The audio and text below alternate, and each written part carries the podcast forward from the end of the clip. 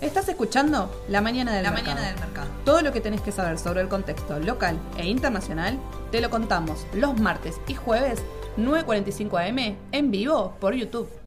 El mercado, hola Ale, ¿cómo va? Buen día, Sole. ¿Todo bien? ¿Todo bien? Muchas novedades, bastante calor. Bastante calor, calor. novedades, un montón. Ayer estuve sin luz, así que hermoso. hoy no voy a analizar Edenor, por No, no, no, subjetivo. No, mentira, podría Hoy- hacerlo, eh, en otra la vamos a hacer. en otro momento lo hacemos. Hoy de honor no, porque no ibas a ser muy optimista con respecto al papel. Pero bueno, como decíamos con Ale, hay un montón de noticias en la mañana del mercado porque ayer a la tarde pasó de todo. Así que les vamos a estar contando directamente. Vamos a arrancar, voy a arrancar directamente con lo que es la sentencia, que fue la noticia más importante de ayer que el mercado estaba esperando. Eh, cinco y media de la tarde, a mercado abierto todavía se supo la sentencia de que Cristina fue condenada a seis años de prisión e inhabilitación de por vida para eh, ejercer cargos públicos. Obviamente esto no es efectivo porque puede mm, apelar su, la medida, así que no, no es de cargo efectivo. Lo que me parece más, que hablábamos con Ale incluso, más importante que esto es que una vez finalizada la sentencia, digamos que ya había muchos rumores de que iba a ser esta sentencia, que iba a ser condenada y demás, eh, ahí me quedó una cosa importante. Fue absuelta en lo de la asociación ilícita, digamos, que ahí muchos, leía en Twitter, muchos diciendo, bueno, si la absuelven en lo de la asociación ilícita, hay que ver cómo sigue la causa y demás, porque debido fue absuelto en todas las, eh, en todas las medidas, pero bueno. mm, Eso es muy jurídico, así que no, no, prefiero no meterme en ese tema porque aparte desconozco absolutamente. Pero sí me parece importante que cuando terminó la, la- de la lectura de la sentencia, Cristina hizo un vivo por YouTube eh, desde el Congreso. Y me parece que la noticia más importante es que dijo que no va a ser candidata a nada en el 2023. No me van a ver en ninguna lista, creo que dijo. Tal ¿no? cual, tal cual. Así. Creo que fue muy fuerte y contundente, primero por el tono que pone Cristina en ese mensaje que dio, pero lo dijo de esa forma, ¿no? Y eso es como que le pone, hablábamos eso recién con Sole, la forma en que uno dice las cosas, ya fue contundente, mi nombre no lo van a ver en ninguna boleta. El mercado estaba cerrado, habrá que ver ahora cómo va a reaccionar el mercado. Diría más con esa noticia que con la sentencia, por todo lo que vos decís, que no está firme, porque capaz ya veníamos de alguna manera absorbiendo un poco esa noticia Sí, de los sí, días sí. previos. Pero, pero bueno, vamos a ver qué pasa hoy con el mercado, con los papeles porque esto argentinos. Lo dijo seis y pico de la tarde, o sea, mercado ya cerrado, con lo cual queda ver entonces hoy qué es lo que pasa, qué es lo que pasa sobre todo con el dólar. ¿Por qué hablar del dólar? No sé si lo estuvieron siguiendo ayer, pero ayer todo el día, desde primera hora de la mañana, arrancó a subir con un volumen impresionante, me refiero directamente a lo que son los dólares bursátiles, y entonces encontramos a un MEP que cerró en casi 3.29 y un CCL eh, casi 3.40 con 50. Lo importante de esto es que estamos cerca de los máximos, ¿sí? El MEP era eh, 3.30 y el CCL 3.35, me decía recién Edu, y el CCL era 3.50. No llegamos todavía a esos máximos, pero bueno, atentos al ver lo que pasa hoy, si hoy el mercado sigue subiendo el dólar o no, y eh, le mete, a ver, primero me parece que la medida, esto que hablábamos recién, este anuncio de Cristina, vamos a ver cómo, cómo repercute en las acciones o no. Yo creo que, como dice Ale, lo dijo tan concreta, tan en una forma que, que a mí me parece que va a ser verdad que no va a ser candidata a nada. Entonces el mercado, digo, la última vez que Máximo me acuerdo, allá hace un par de meses, creo que salió en un diario diciendo que Cristina no iba a ser candidata, muchos decían que la suba del mercado era porque Cristina no iba a ser candidata y las palabras de Máximo. Bueno, son siempre rumores, así que vamos a ver hoy con esto que ella dijo ayer, cómo refleja el mercado, porque mientras se leyó la sentencia, lo que sí es importante, los ADR estaban bajando, siguieron bajando, el dólar seguía subiendo, digamos, eh, los bonos en dólares estaban bajando, nada se Nada modificó cambiaba. durante de cinco y media a 6 no pasó nada en el mercado, no ocurrió absolutamente nada. Pero bueno, sí vamos a ver, el mercado subía en pesos porque subía el contado con liquidación y el MEP, no es que subían, los papeles afuera Sí, estaban sí, bajando estaban bajando. porque Estados Unidos estaba bajando fuerte ayer también. Entonces, bueno, me parece que, que el tema habrá que ver cómo, cómo repercute hoy en esto, en bonos, acciones, ADR, digamos. En el PRE estaba todo súper tranquilo, no, no había grandes, grandes novedades en, en el mercado argentino puntualmente. Y me parece que esto es una gran presión para la semana que viene. ¿Por qué? Porque la semana que viene hay una licitación, una licitación que es el 14 de diciembre, donde se vencen 405 mil millones de pesos que están casi todos en manos de privados. ¿Por qué es muy importante esta licitación en pesos?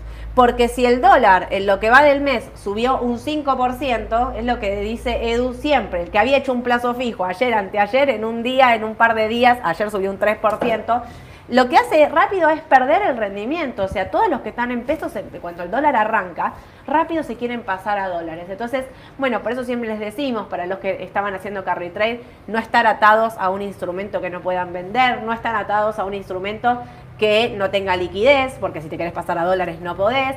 Y los que hacen plazo fijo eh, UVA están atados 90 días, los que están atados, los que hacen un plazo fijo tradicional, 30 días, con lo cual te pasa esto, te querés literalmente morir, porque No, no tenés forma de desarmar esa posición. Repito, vamos a ver, 3.35 para el MEP es un valor clave y 3.50 para el contado con liquidación. Entonces hay que ver si llegamos a esos valores y sigue, porque vieron que cuando corta máximos, después sigue.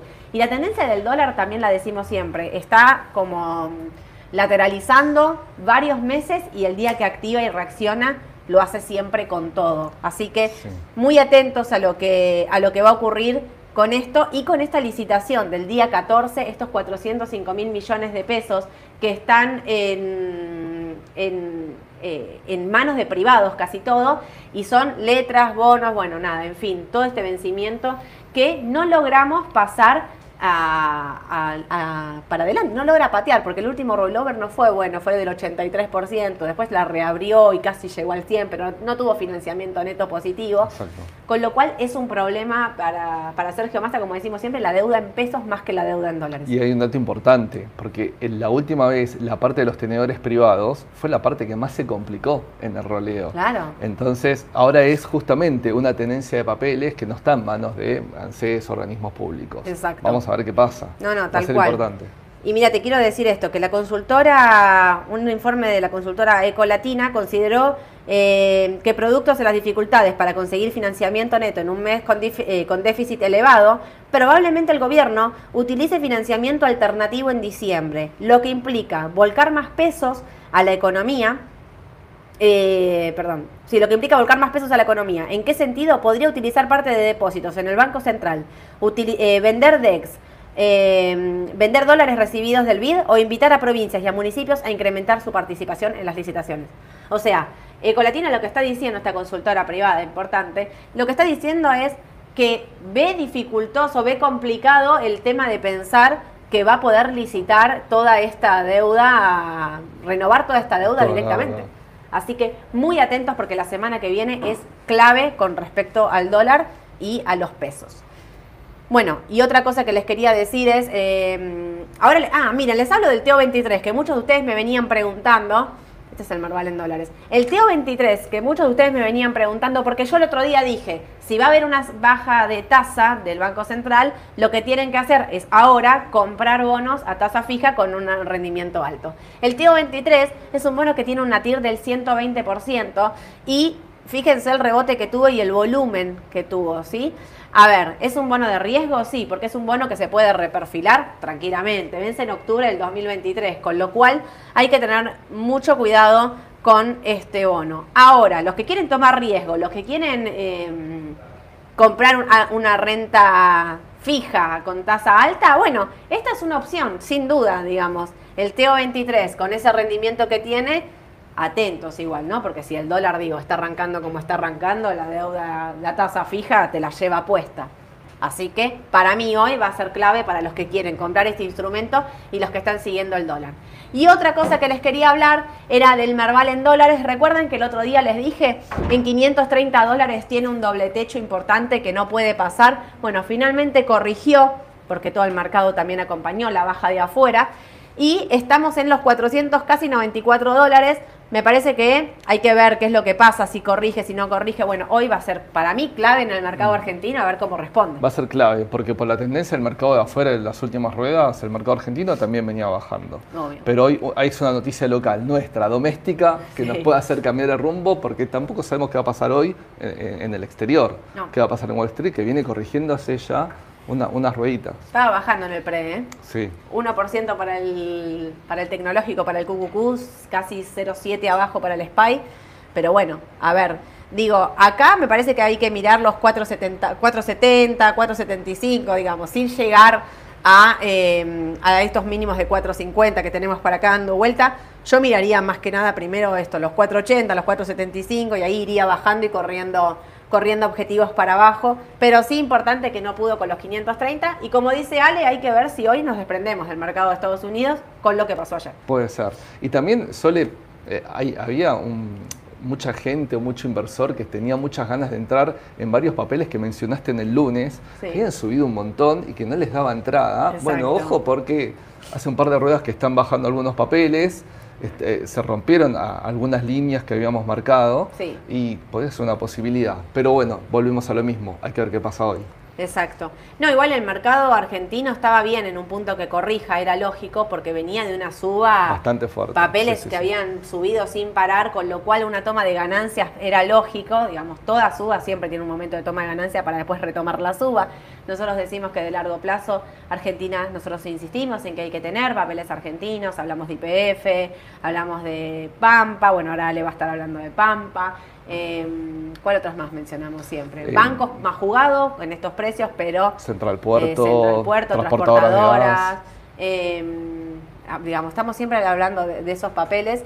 Eh, Cresud es el otro también que mencionamos muchas veces. Pero bueno, atentos a eso entonces, si es lo que va a Argentina, vamos a ver qué pasa hoy. Que encima hoy es el último día, porque Argentina para hoy, para nosotros cierra, Sí. y queda jueves y viernes que sigue operando en Estados Unidos normalmente. Así Exacto. que el lunes vamos a acomodar posiciones de dos días de feriado, el lunes vamos. E- Eso es buenísimo que lo aclares a, a quien está del otro lado, porque cuando tenemos tantos días de feriados consecutivos, Claro. después el lunes se acomoda y podemos tener movimientos muy fuertes y volátiles. Ha Claro. pasado varias veces. Sí, sí, aparte por ahí vemos de por qué está subiendo si, bueno, se está acomodando posiciones Claro. y a- acomoda posiciones por el papel en sí y acomoda posiciones por el dólar, o sea, acomoda posiciones por dos lados, así que muy atentos a lo que va a pasar el lunes, no se asusten si ven movimientos bruscos en la cuenta. En fin, paso entonces a lo que está pasando en Estados Unidos. El Senado se definió la elección en Georgia, que era una elección que quedaba todavía ahí sin, sin definición. Ganó el senador demócrata, esto le ganó por re poquito, es 51.4 contra 48.6, le ganó al republicano, el republicano que estaba avalado, o sea, estaba bancado por eh, Trump directamente, así que le ganó. ¿Sabés cuánto habían gastado en- no- solamente en esta elección en Georgia, en la ¿Qué- elección general? ¿Qué numerito? entre las dos eh, fuerzas 250 millones en anuncios políticos en las elecciones generales. Una bestialidad, 250 millones de dólares gastaron. Bueno, en fin, con este número entonces que, mm, que ganó el demócrata, los demócratas controlarán el Senado 51 a 49 a partir de enero, consolidando un control sobre la Cámara que han controlado desde principios del 2021. Esto se definió ahora, así que nada, el mercado ya había descontado que las derrotas de Trump que venía teniendo en los distintos bastiones, digamos, lugares estratégicos donde había puesto personas con fuerte respaldo de él, habían perdido, así que esta confirma una más. Y acá sí ya se cierra la elección de Estados Unidos, ¿sí? O sea, Bueno. 51 a 49 es el cierre entonces del Senado de cómo quedó. Puse hurto. no me volví Contame. loca. Te voy a contar qué es lo que está pasando. En los mercados, eh, en los comercios minoristas, hablaron la gente de Walmart, habló la gente de Target, subió el tema de los robos en Estados Unidos. Entonces, dicen que se está convirtiendo en un gran problema para los minoristas, que además muestran signos de des- desaceleración en su entorno económico actual. De acuerdo con la encuesta de seguridad minorista de la Federación Nacional de Minoristas, la pérdida minorista ahora es un problema de casi 100 mil millones de dólares frente a 94 millones de mil millones de pérdida en 2021 y casi 91 mil millones de dólares en 2020. O sea, mira cómo viene subiendo, ¿no? un montón. La pérdida abarca muchos tipos de pérdida, como el fraude con tarjetas de regalo, la mala gestión del inventario, principalmente igual se debe al robo externo, lo que ha llevado a las empresas a aumentar sus presupuestos para prevención de pérdidas y tecnología. Habló el CEO de Walmart y dijo que el robo es un problema real y muy grande y es más alto de lo que ha sido históricamente en Estados Unidos. Tenemos medidas de seguridad, medidas de seguridad que hemos implementado en las ubicaciones de la tienda. El director de Target también dijo que era un tema, el tema de los hurtos, digamos, que habían aumentado un 50% interanual, lo que resultó, eh, digamos, para controlar los hurtos en las tiendas, lo que resultó en más de 400 millones en pérdidas para el minorista en el año fiscal del 2022. Un montón. Un montón. Recordemos que Target la otra vez había estado bajando fuerte porque no pudo trasladar a precio los, los altos costos que tenía, tenía mercadería, tuvo que salir a revender fuerte lo que le quedaba, le tuvo que bajar los precios. Bueno, en todo esto, y que viene, es un sector que viene bastante castigado porque le aumentaron los costos de traslado y le aumentaron mucho los costos de los empleados.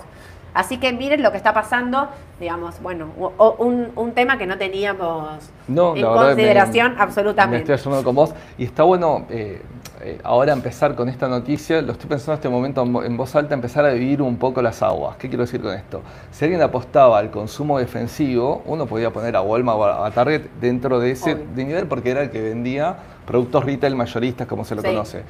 Pero capaz me conviene, digo, quedarme por el momento con alguna marca, en realidad, que capaz que con una cadena de suministro, por estos problemas y por estas bajas que estuvimos viendo días sí, pasados. Sí, fíjate, mira Coca-Cola. Coca-Cola se mantiene, no baja. Mira PepsiCo, buenos balances, se mantiene, no baja. Mira McDonald's, sin ir más lejos. Por eso, McDonald's. el análisis de vivir. Dentro de, uno dice, bueno, consumo defensivo y podemos ir a cualquier papel. Bueno, hay que ver a veces un no todos son lo mismo en este momento. Exactamente. Y voy a cerrar entonces las noticias de afuera con China, así le dejo ya lugar a Ale para que hable de Pampa. Le vinieron mal los datos de importaciones y exportaciones, se redujeron a un ritmo el más pronunciado desde el 2020. Así que los mercados estaban bajando y los mercados de Estados Unidos están acompañando esto porque, a ver, a pesar de que China está diciendo que la, el tema de que va a, a disminuir en la política cero COVID y demás, vieron que cierra todo y demás, está siendo un problema el consumo. Bueno, ahí lo tienen, importaciones y exportaciones a valor 2020, con lo cual genera eh, bajas para mí en los mercados de Estados Unidos, se están acoplando un poco a eso. Puede ser. Ale, te dejo a vos, que arrancás con, Pampa. ¿no? A, veces nos venían diciendo, eh, digamos, cuando estábamos haciendo nuestras exposiciones, que hablábamos mucho de papeles de afuera, etcétera. Bueno, vamos a ir a un papel bien argento, hasta en el nombre lo dice, Pampa Energía, una de las empresas energéticas del país más importantes, ¿sí? que ha tenido un lindo crecimiento en los últimos tiempos y que creemos que tiene todavía mucha brecha para seguir creciendo. Es un papel gastado 50 dólares y más. Y la realidad es que no sé si vamos a llegar a esos valores del 2017 o 2018, pero que sí todavía tiene mucho recorrido y más por las oportunidades del país. Cuando recién hablabas, quiero decir que alimentos y energía, si manejamos bien las cosas alguna vez, creo que tenemos un potencial enorme. Litio, para tener ejemplo, un potencial enorme. Pampa es una alternativa. Lo que me gusta acá describir, capaz de un lado fundamental, es para aquel inversor que quiere estar a largo plazo, generalmente digo, voy a hacer perfil también el de corto, pero el de largo, entender un poquito en qué compañía nos estamos metiendo, ir a más detalle en qué negocio, eh, digamos, está metido Pampa. Perfecto. Pampa Energía tiene dos, dos, divisiones muy importantes, lo que es petróleo y gas ¿sí? y lo que es eh, energía eléctrica. En lo que es petróleo y gas está lo que se le conoce en el mercado tanto en upstream, que acá lo pongo, después vamos a compartir el link, ¿sí? ahí abajo, después no sé, las chicas lo agregarán. Eh, una producción de 5.000 barriles de petróleo y 9 millones de metros cúbicos de gas por día, tiene 13 áreas de producción, incluyendo zonas de vaca muerta, ha crecido en los últimos tiempos Pampa Energía en, un principio en un negocio muy chiquito y marginal y estuvo creciendo bastante lo que es petróleo y gas. Hoy representa, lo vamos a ver después en, en un gráfico de torta, una buena proporción de su negocio. Midstream con la participación de un 29,3% en TGS y una participación más chica en oleoductos del Valle. Eh, todo lo que es el transporte de gas es importantísimo. Aparte, TGS también comercializa gas y gas licuado y el crecimiento que ha tenido en los últimos tiempos es muy importante. Bueno, estratégicamente no solo hace producción y extracción de petróleo y gas, sino también tiene el transporte de gas y después tiene dos plantas petroquímicas, siendo la única en el país eh, productora de estireno y poliestireno. Es decir, acá tenemos un negocio bastante integrado, ¿sí? Faltaría lo que sea refinería para completarlo totalmente y que sea algo perfecto, pero es un negocio muy integrado. Em, ¿Pasó? No pasa, ahí está. La otra pata que es su histórica, desde que nació casi Pampa Energía, eh, es lo que es energía eléctrica. Energía eléctrica tiene tres centrales hidroeléctricas, tres parques eólicos y nueve centrales térmicas. Tiene el 12% de participación en el mercado en el país, es una empresa muy importante, ha crecido mucho en, en distintos eh, más que nada en centrales térmicas fomentando un montón, se ha metido en energía eólica y tiene tres parques y su idea es seguir creciendo en, energías más limpias. ¿sí? Eh, y después también está en lo que es transmisión, ya que tiene el 26,3% de Transener, que es transmisión de energía eléctrica de, eh, alto voltaje. Transener tiene más del 80% de las redes de, transmisión en el país. Y hasta hace poco tenía también distribución, que era toda la pata completa, que era de Nor, que la vendió el año pasado, que se hizo el líquido de caja. No quiso saber más nada con el negocio de, la distribución de energía eléctrica. con Edenor. Pero la realidad es que, eh, lo que pasa es que hace mucho calor también. Eh, eh, la realidad es que es una, una empresa que está eh, lo vamos a ver al final porque es una de las cualidades, como muy diversificada en distintos negocios dentro de energía, pero también muy integrada, parece raro, pero está muy integrada, digamos, eh, en lo que son sus negocios. Perdón, ¿puedo frenar un segundo acá? ¿Ven por qué nos gusta Pampa? O sea, porque a veces parece que nos ponemos como caprichosos con un papel. No es que somos caprichosos, que Edu está hablando de Pampa, que Ale está hablando de Pampa, que todos acá en la mesa están hablando de Pampa siempre. Están hablando de Pampa porque yo no sé si ustedes se están dando cuenta que les está hablando de Vaca Muerta, les está hablando de IPF, les está hablando de Transportadora Gas del Sur, les está hablando de Transener. Es un holding Pampa, es una, una algo que abarca un montón de empresas y que tiene un, un, montón de rubros. Entonces, eso es lo que para nosotros la hace una empresa, cuando decíamos con IPF, cuando amplió su espectro de trabajo. Bueno, tiene que ver con eso. Me parece que es como el plus de, Pampa, digamos, con respecto a otros papeles. Me, pasó un poco decir que ¿qué empresa elijo? Central Puerto, eh, bueno, eh, de Nor, una distribuidora, o, y quise ir por Pampa porque eh, Pampa, así como hemos hablado alguna vez de IPF, creo que Pampa tiene también mucho potencial porque siempre estuvo desde su creación, estamos hablando de hace más de 15 años, en permanente crecimiento con nuevas centrales, y ahora pasando también a petróleo y gas, y, creo que ha anunciado en algún momento interés por el litio, que todavía no está en un balance porque no está haciendo nada, pero va en camino, está encaminada su management siempre eh, por donde va el viento, que oh. creo que, es lo que importa. Y vamos un poquito... Bueno, vamos un poco a ver los números de Pampa. Em, Pampa cuando analizamos un balance siempre tenemos que tener dos tipos de, de, alguna manera decirlo, de, análisis. Lo que es un análisis vertical, ¿qué significa esto? Analizar cada componente de su activo pasivo, qué peso tiene en su total. Una deuda o determinado activo, o sus bienes fijos o sus bienes de cambio. Ese es un análisis importante a la hora de que a alguien le guste ver del otro lado los números. Y el otro es un avance, un análisis, como se dice, horizontal, es decir, comparar, siempre hay que comparar para saber si uno está mejor o peor, tenés que comparar. Entonces, comparar con los periodos anteriores para ver si estamos mejor o estamos peor. La traje en dólares, no me maten, ¿por qué la traigo en dólares? Porque la puedo traer en pesos, y uno dice, bueno, está en pesos, el balance es buenísimo, tenemos ajuste por inflación, digamos, eh, eh, está correcto. Pero... El tema es que el ajuste por inflación, a ver, eh, es una curita necesaria que necesitan los estados contables para poder justamente comparar en la línea de tiempo los distintos momentos que ingresa o egresa un activo o un pasivo, pero no es un remedio total. Eh, distorsiona mucho justamente el análisis que es lo que nos gusta. Entonces prefiero llevarle una moneda que se sostiene más en el tiempo. A ver, tiene inflación el dólar, no digo que no, pero el 9% es absolutamente normal. De hecho, acá en Argentina hasta llegar al 30% no se practicaba el ajuste por inflación. Entonces, prefiero tener una moneda como para ver, bueno, realmente fue tan bueno, porque lo vemos en pesos, fue tan tan bueno, tan tan no bueno, bueno, está bueno verlo en dólares, a ver cómo fue por, por la contabilidad bimonetaria, como se le dice, de hacerlo de las dos monedas. Sí, comparando, estoy viendo el último balance de Pampa, septiembre, tercer trimestre. Aumentó en ventas respecto al mismo periodo anterior, aumentó su ganancia bruta, ¿sí? aumentó su EBITDA también y también su resultado final. Por lo cual eh, lo que veíamos en pesos, que era como dos o tres veces más en pesos, en realidad no es tan grande en dólares, medio en dólares, pero sí mejora eh, eh, exactamente digamos desde los... Em, desde, bueno, acá quedó cambiado, perdón, esto es resultados y esto es patrimonial.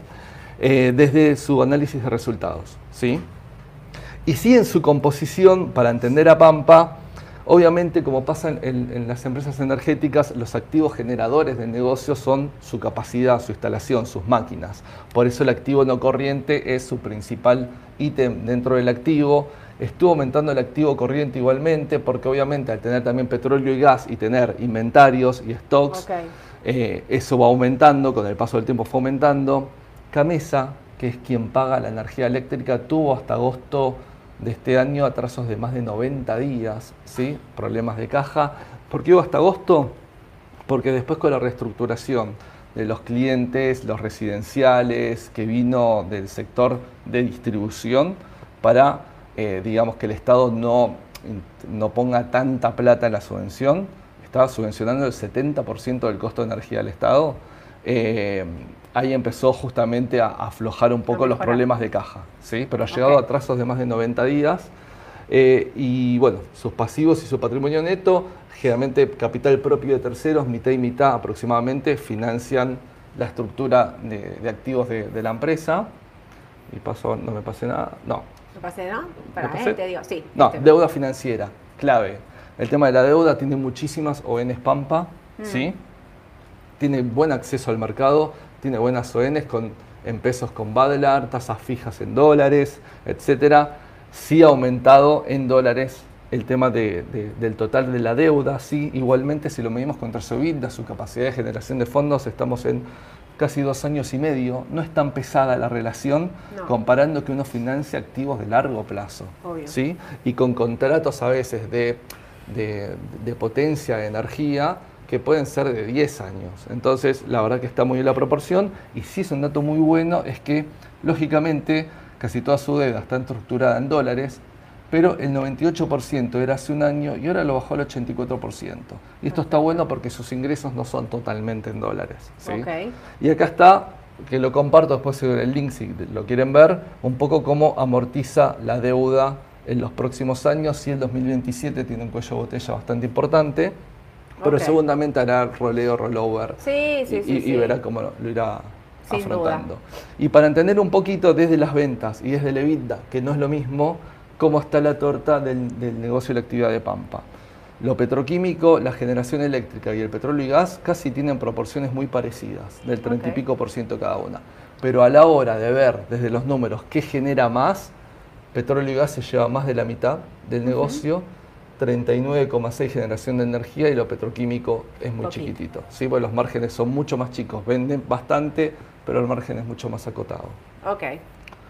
Perfecto. Y para cerrar un poquito sobre Pampa, para que se entienda qué fortalezas y oportunidades, debilidades y amenazas, como, como hicimos con IPF la otra vez, la diversificación que recién eh, dijimos y, y que Sole también eh, lo decía, la integración y las sinergias entre sus distintos negocios, porque lo que hago de, de- de petróleo y gas lo uso como insumo en lo petroquímico, eh, porque si hago generación de energía eléctrica tengo participación en una empresa de transporte de energía eléctrica, lo mismo de transporte de gas, eh, eh, digamos, en lo que es petróleo y gas.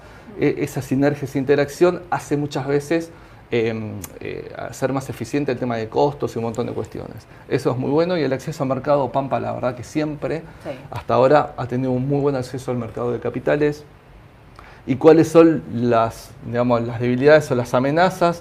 El riesgo del estado regulatorio, ¿por qué? Porque el sector energético es muy regulado, energía eléctrica con lo- los, los lo que se llaman PPAs, que se les dice los contratos de, eh, de- de potencia puesta a disposición y energía base, eh, son muy tocados por, por los gobiernos.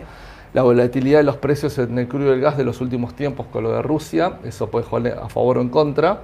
Y el tema que hablábamos recién de la deuda en dólares versus ingresos en dólares, porque no es lo mismo la proporción de su deuda en dólares con sus ingresos, aunque lo bueno de Pampa es que lo vimos recién, mejoró. Obvio. Lo último, Sole, que traje, y ahora me voy, cambio el chip al mercado norteamericano. Ah, Mencionaste unos ETFs el lunes pasado Sí. de bonos corporativos. ¿sí? Exacto. Acá me anoté al- algunas cositas. Traje puntualmente, vos habías mencionado el HIG y el LQD. Sí. Son ETFs, son fondos que uno los compra, siempre decimos lo mismo, como una acción, como un papel, compró un ETF, indirectamente estoy comprando muchas compañías. operan en Estados Unidos, no operan como CEDAR en Argentina No. por el momento.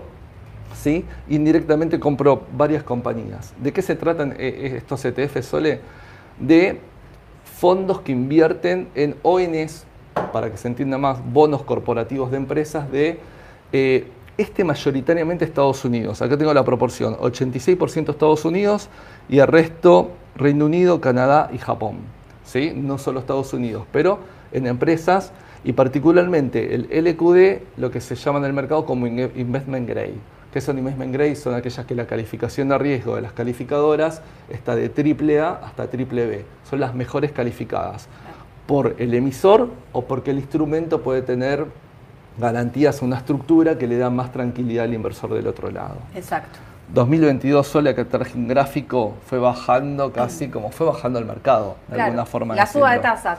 Exactamente. Esto es la suba de tasas. Esta baja sí es la suba de tasa del mercado. Por lo que lo traemos ahora, porque la Reserva Federal está diciendo que en diciembre en vez de subir 75 puntos va a subir 50 puntos la tasa y que hay probabilidades de que de acá adelante, digamos, aminore su eh, suba fuerte de tasa que venía teniendo. Entonces, empieza esta suba.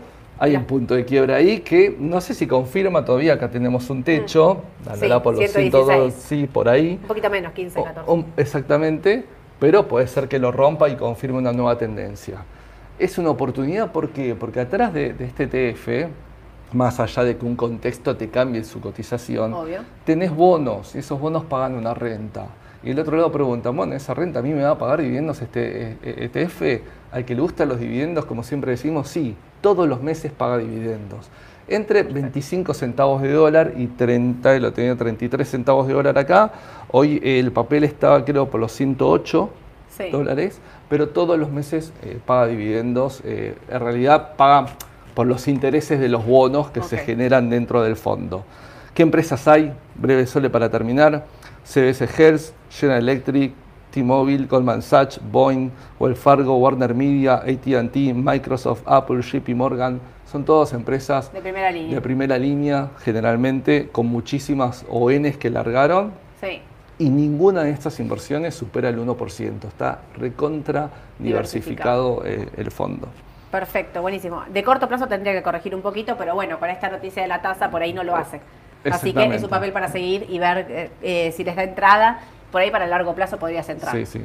Hay más, ¿eh? Está el HIG que vos mencionaste, Sí. el HYG, y hay, hay varios más de bonos bullet, vencimientos, 5 años, etcétera. Exacto, hay de todo. Pero bueno, lo habíamos dicho y acá está, más o menos. Igual todo esto después lo suben las chicas eh, en, el, en YouTube, ponen los links, así que van a tener todo. Y si lo quieren en la página de Raba y lo buscan como LQD, también está. Contesto un par de preguntas, pero hay un montón. Eh, ¿Cuándo paga el dividendo de vista? Son 340 pesos por acción, creo. ¿Sabes que no miré la fecha? Porque yo No. vi el anuncio de pago de CDR de- del dividendo. No sé si es ahora para diciembre que lo va, pero lo que voy a hacer es contestar la pregunta. eh, lo contestamos ahí en, en el chat de. En el chat no, porque en el chat de YouTube no puedo. Pero ponemos una respuesta ahí en, el- en los comentarios. Así les digo exactamente, porque la verdad que la fecha exactamente no me la acuerdo. Eh, balance primer, tercer trimestre de 2022 de Pampa Energía, bueno, ahí lo puso Ale.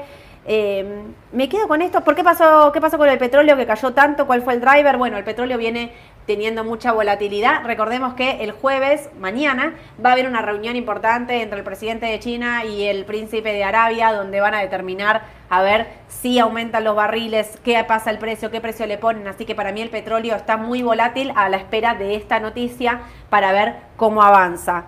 Eh, igual a mí lo petrolero me, me seguía gustando. ¿eh? No- no- Por el contexto que estamos, que va a contexto, durar un exacto. poco más, pareciera. Exacto. Sí. Me preguntaban eh, qué opinamos del GD38, del GD41, otros me preguntan por otros bonos. ¿Cómo vemos el AL30D? Bueno, a mí todos los bonos argentinos me gustan. La corrección me parece sana porque habían subido 20% en dólares, digamos. O sea, eh, recordemos también de dónde venimos, ¿no? Y que el contexto de Argentina está como muy, muy volátil. Yo bonos argentinos, lo digo, creo que en todos los vivos, mantendría, no vendería. Quizás para comprar, espero a ver qué pasa hoy, ¿no? Digo, a ver, cuál es la repercusión del mercado de lo que pasó ayer a la tarde, como decíamos al principio con Ale, y ver eh, si vuelve esta tendencia alcista. Para los que estaban mirando la L30, bueno, eh, habiendo pasado los 23 dólares, habilitaba los 27, pero ahora se volvió a meter abajo de los 23 dólares. Así que atentos porque los 20, 21 vuelven a ser eh, soporte. Atentis con eso para que los que lo están siguiendo de, de corto plazo. ¿Qué opinamos? Bueno, acá también lo mismo, del GD30, después de la caída de ayer, puede haber un rebote, ya subió y hoy se cumple el parking para entrar al GD30D. Bueno, muchos también estaban hablando de que la caída, la suba del dólar y la caída de los bonos D era porque estaba subiendo mucho el MEP y estaban comprando los que habían liquidado dólar soja, que puede ser una alternativa también, puede ser real porque la compra de dólar viene por ese lado, digamos, están utilizando estos bonos. Repito, cortó los 23 en la L. Está, hablo de la L porque es el número que me acuerdo siempre de memoria, pero están todos iguales, ¿sí? Atentos a, eh, a ver, vamos a ver qué pasa hoy. Quizás conviene para comprar, esperar un cachito. Y sobre todo ahora, no compren hoy bonos para hacer MEP, porque tenés que esperar hasta el lunes para venderlo. O sea, no tiene mucho sentido que hagan eso. ¿sí? Eh, conviene más bien hacer, si vas a comprar MEP, hacer el parking el lunes, comprar y vender, porque si no te quedas comprado hoy, jueves, viernes, comprado en bonos, sábado, domingo y recién el lunes puedes vender. No, no sé si conviene tanto. Voy a cerrar con esta pregunta que me están haciendo. Te cuento que ningún banco quiere hacer cauciones. Te ofrecen fondos de inversión para rescate inmediato. Bueno, ah, ahí tenés letra para es terrible que me, que me, digan esto, creo. El otro día hice una charla, dimos una charla para, para empresas donde hablábamos de financiamiento y, les, y yo le hablaba de los fondos comunes de inversión. Los fondos comunes de inversión, los money market, yo hablaba puntualmente de qué riesgo tiene el fondo común de inversión contra una caución. Entonces dije, la verdad que entre un money market y una caución que rinden exactamente lo mismo, pídanle al banco que le hagan caución. Bueno, acá me están diciendo que los bancos no le quieren hacer caución. Vayan a un agente y hagan caución porque la tasa y el rendimiento es lo mismo, con la diferencia de que el, money market es un fondo común de inversión, como yo digo siempre, los fondos comunes de inversión tuvieron un montón de suspensiones. No estoy diciendo que va a ocurrir. La gente de fondos comunes me quiere matar, pero mi, mi, obligación desde acá es hablar de riesgos de, de Pero estamos describiendo la historia, porque pasó la historia. Es una descripción de lo que ha pasado en realidad, porque es obviamente es muy regulado el tema del fondo de inversión. Y si el fondo de inversión dentro tiene cauciones, pienso en voz alta, y yo puedo operar por un operador directo una caución, bueno, voy directo. Si es lo mismo, digo, para mí es, lo mismo colocarles un fondo, para mí Soledad, acá en Raba, es lo mismo colocar un fondo que comprar una caución, o sea, que colocar los pesos en caución. Es exactamente lo mismo, el rendimiento es el mismo, con la diferencia que los fondos comunes de inversión, cuando suspenden suscripción y rescate, tu plata no puedes acceder. La caución, como decimos siempre, que es el instrumento más seguro del mercado, está garantizado y nunca se cortó, digamos, nunca hubo algo que interrumpiera las cauciones bursátiles. Así que, mira, si los bancos no quieren hacer cauciones y me estás diciendo que te dicen poner un fondo money market, responde, creo que esa pregunta responde toda todo lo que yo les vengo diciendo todo el tiempo. Eh, y una cosa más, ayer estuve invitada a una disertación con la Escuela Argentina de Finanzas Personales, con Mariano Tálora, a las 7 de la tarde, para los que me preguntaban ahí, no lo pude ver. Mm, eh, Mariano seguro en el sitio de Mundo Dinero ya lo subieron y las chicas acá de comunicación de Raba en un ratito van a estar subiendo, pero hablamos de carteras de inversión, hablamos de Argentina, hablamos de Estados Unidos, bueno, estuvo bueno, fueron ahí 30 minutitos, 40 minutitos que hablamos un poquito en general de todo el mercado. Así que para los que no lo vieron, los invito a que lo vean. Es feriado, gente, así que los que puedan descansen, aprovechen porque se viene un montón de calor. Yo la semana que viene vuelvo a la programación habitual. Martes a las 10 de la mañana los espero entonces para hacer la mañana del mercado y contarles todo. Para los que no nos pudieron escuchar, en unos minutos se sube el audio a Spotify. Y bueno, a ver qué pasa hoy en el mercado, clave el dólar, ¿sí? Que tengan un excelente día. Chau, chau. Chau.